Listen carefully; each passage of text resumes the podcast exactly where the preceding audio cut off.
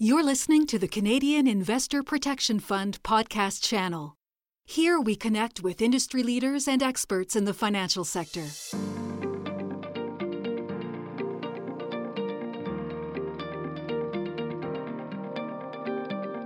Hello, and welcome to the CIPF podcast series on innovation. I'm Ilana Singer, Vice President and Corporate Secretary at the Canadian Investor Protection Fund, or CIPF for short.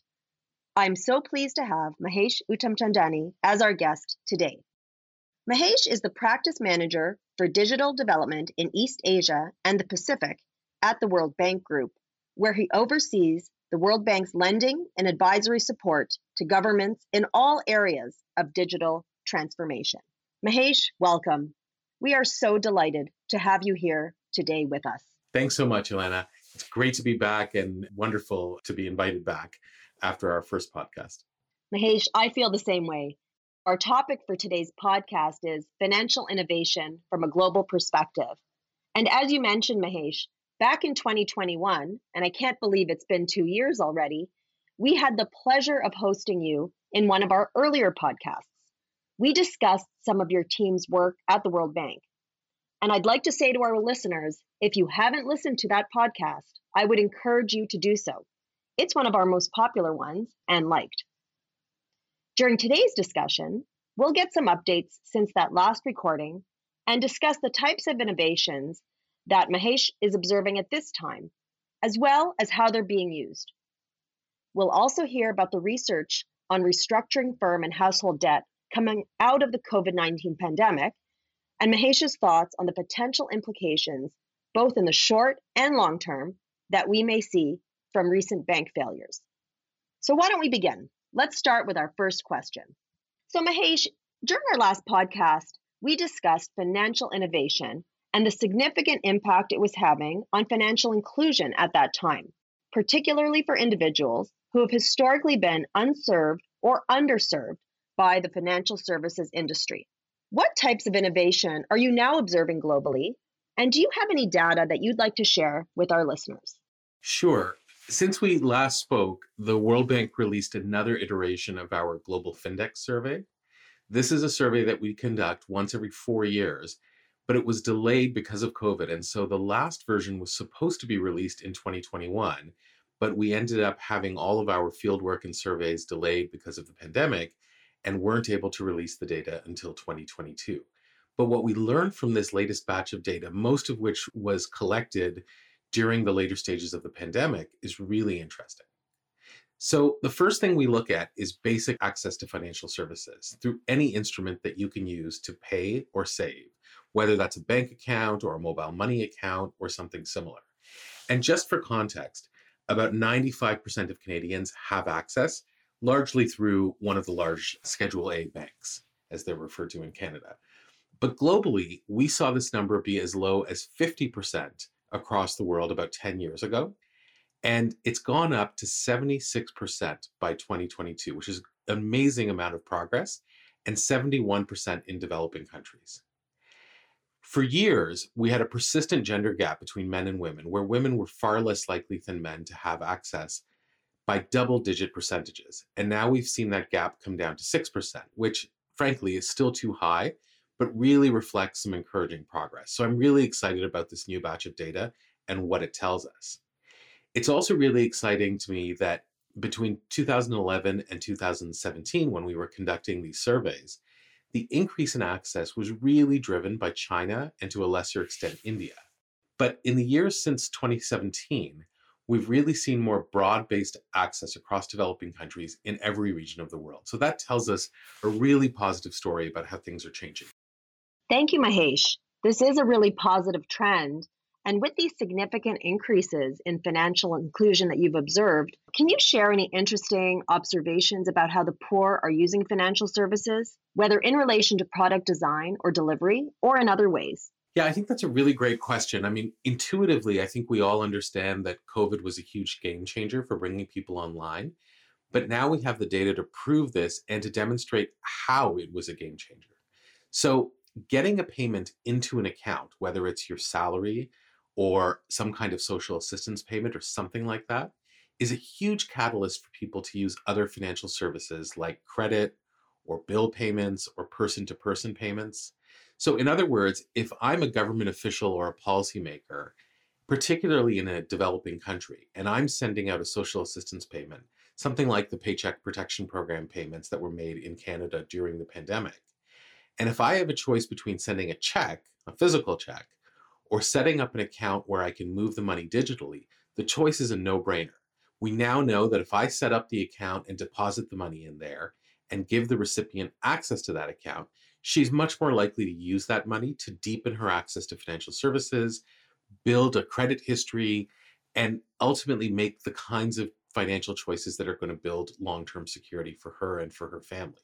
So during the pandemic, we found that 83% of adults that received a digital payment into an account used that money to make another digital payment.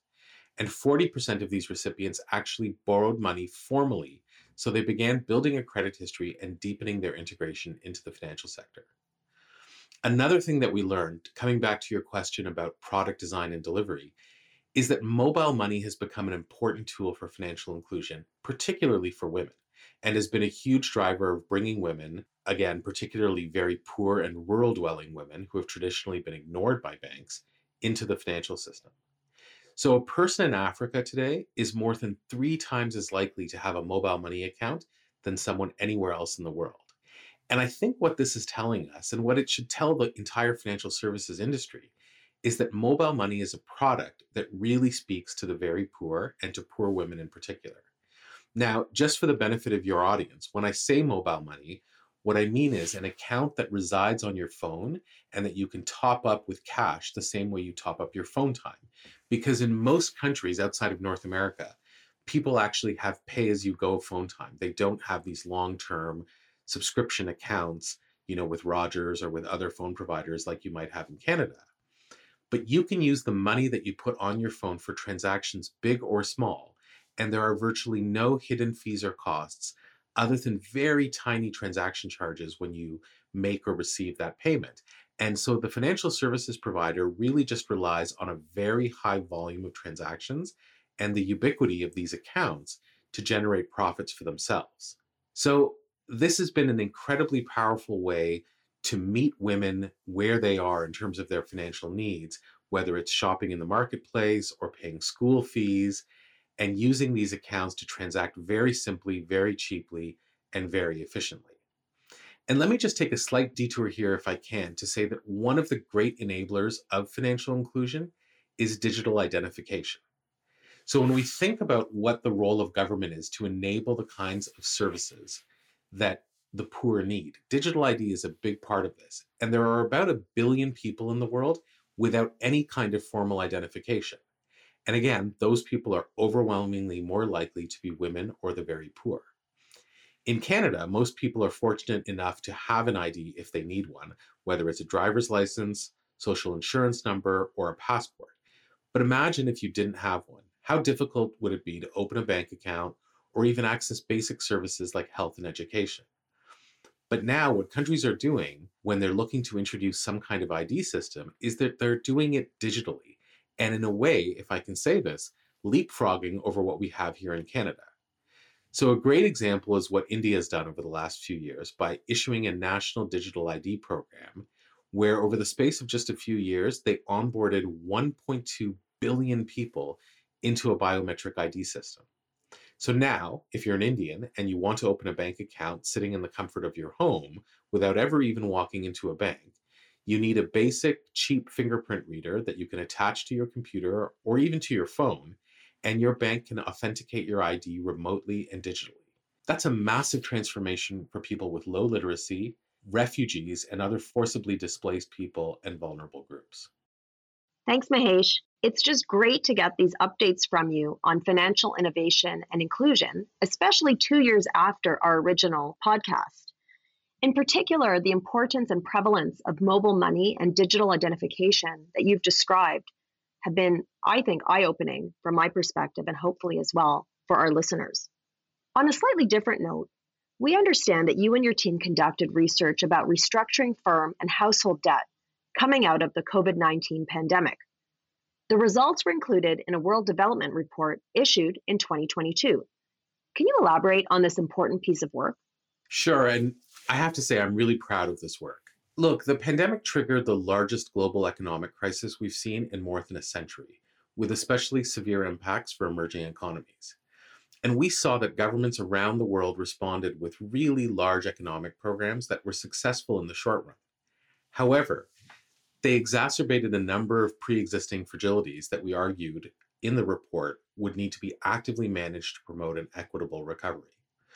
So, one of the things we identified was that because there was this massive outflow of economic support to individuals and businesses, really everywhere, including in the US and Canada, plus moratoria on debt service, relaxed reporting rules about non performing loans, and generally a looser attitude towards loan forbearance, there's a real risk as we come out of the pandemic of these sort of hidden vulnerabilities in the financial system where businesses that might not be fundamentally viable were given lifeline after lifeline, but ultimately, that was just kicking the can down the road to an inevitable future.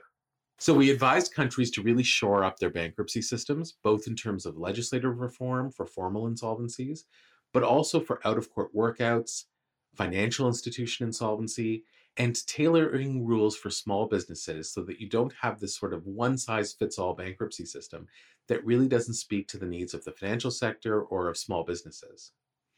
What I think we worried about is that all of these latent risks in the market could materialize and trigger a cascade of defaults that would also lead to tightening credit conditions and a follow on effect of constrained growth. Now, to be fair, what I think we didn't anticipate when we published this last year, and what I think very few people anticipated, was the multiple negative shocks of not just the pandemic, but the invasion of Ukraine, high inflation, and the consequent tightening of monetary policy to contain that inflation. So, just two days ago, we released our Global Economic Prospects Report, in which we project global growth to slow significantly in the second half of this year, with credit conditions remaining quite restrictive. Borrowing costs are going up everywhere, and many governments, from a fiscal perspective, are just tapped out because of all the necessary spending that went on during the pandemic. So last year, the global economy grew 3.1%, and we're projecting that to slow to 2.1% this year.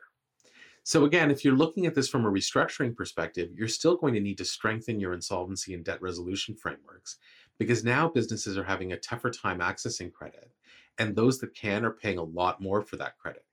And you know, we've been so used to what we call lower for longer, where credit was just very cheap for such a long time that I think this increase in the cost of credit has come as a huge shock. So I think the problems we anticipated last year have materialized, albeit via a different method of transmission than we might have thought. But again, from an insolvency and restructuring perspective, the prescription is still the same. Thanks, Mahesh. As many of our listeners may know, CIPF focuses on returning customer property after an investment dealer or mutual fund dealer becomes insolvent. So, all of your points regarding restructuring and insolvency in the area of financial services are directly on point for us. And since your report came out in 2022, we've seen a number of bankruptcies of large firms in the headlines, especially over the past several months. What global impact do you believe this will have in the short and longer term? You touched on this, but could you elaborate? Sure. So, in a lot of countries, we are, as you've said, seeing insolvencies on the rise.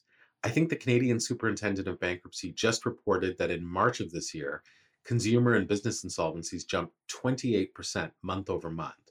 And RBC estimates that consumer insolvencies could rise 28% in the next three years. Now, I know that these are not, strictly speaking, financial institution insolvencies, but as we know, there's a lot of interconnectivity between business, household, and financial institution insolvencies for obvious reasons. By the end of the year in 2022, business insolvencies in the UK also were at a 13 year high, basically at their highest level since the global financial crisis. And here in the US, where I live, business insolvency filings rose almost 10% from March 2022 to March 2023. And then obviously, you have the kind of unusual events like Silicon Valley Bank, which may be attributable to the steep rise in inflation and came as a, I think, a shock to many people. But generally, I would say I think it's important to keep these numbers in perspective.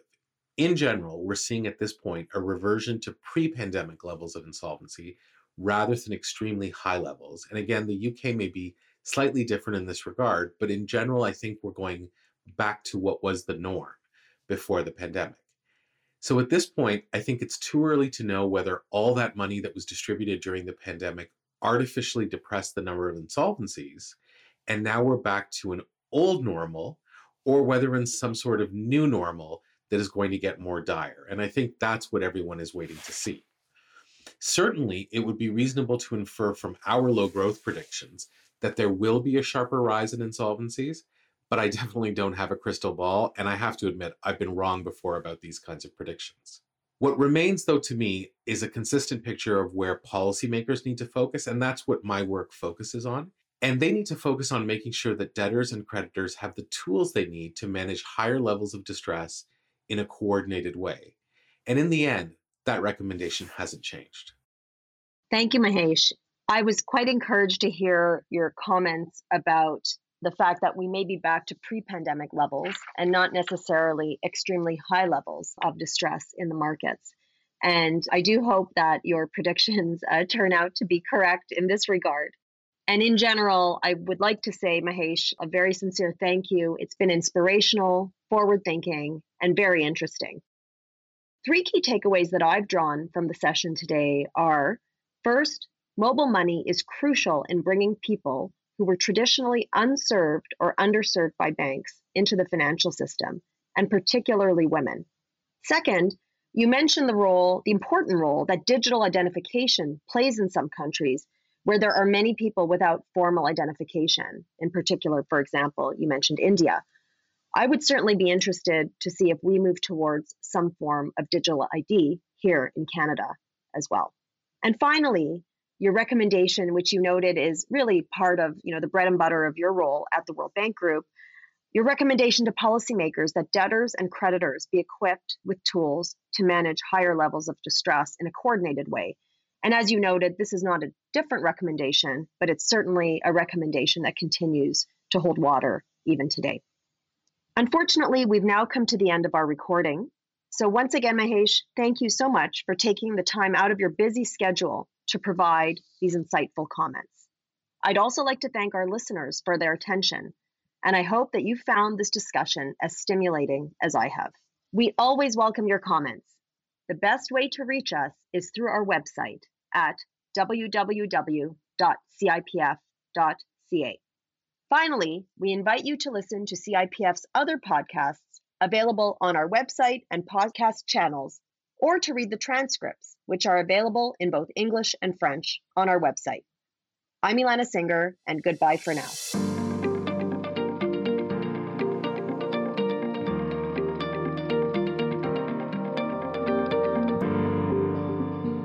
Please subscribe to our podcast and follow us on social media to stay up to date on all CIPF podcasts. More information about the speakers and what we discussed today can be found in the show notes. Please note that this podcast is for informational purposes only and is not intended to constitute advice of any kind. Thank you for listening.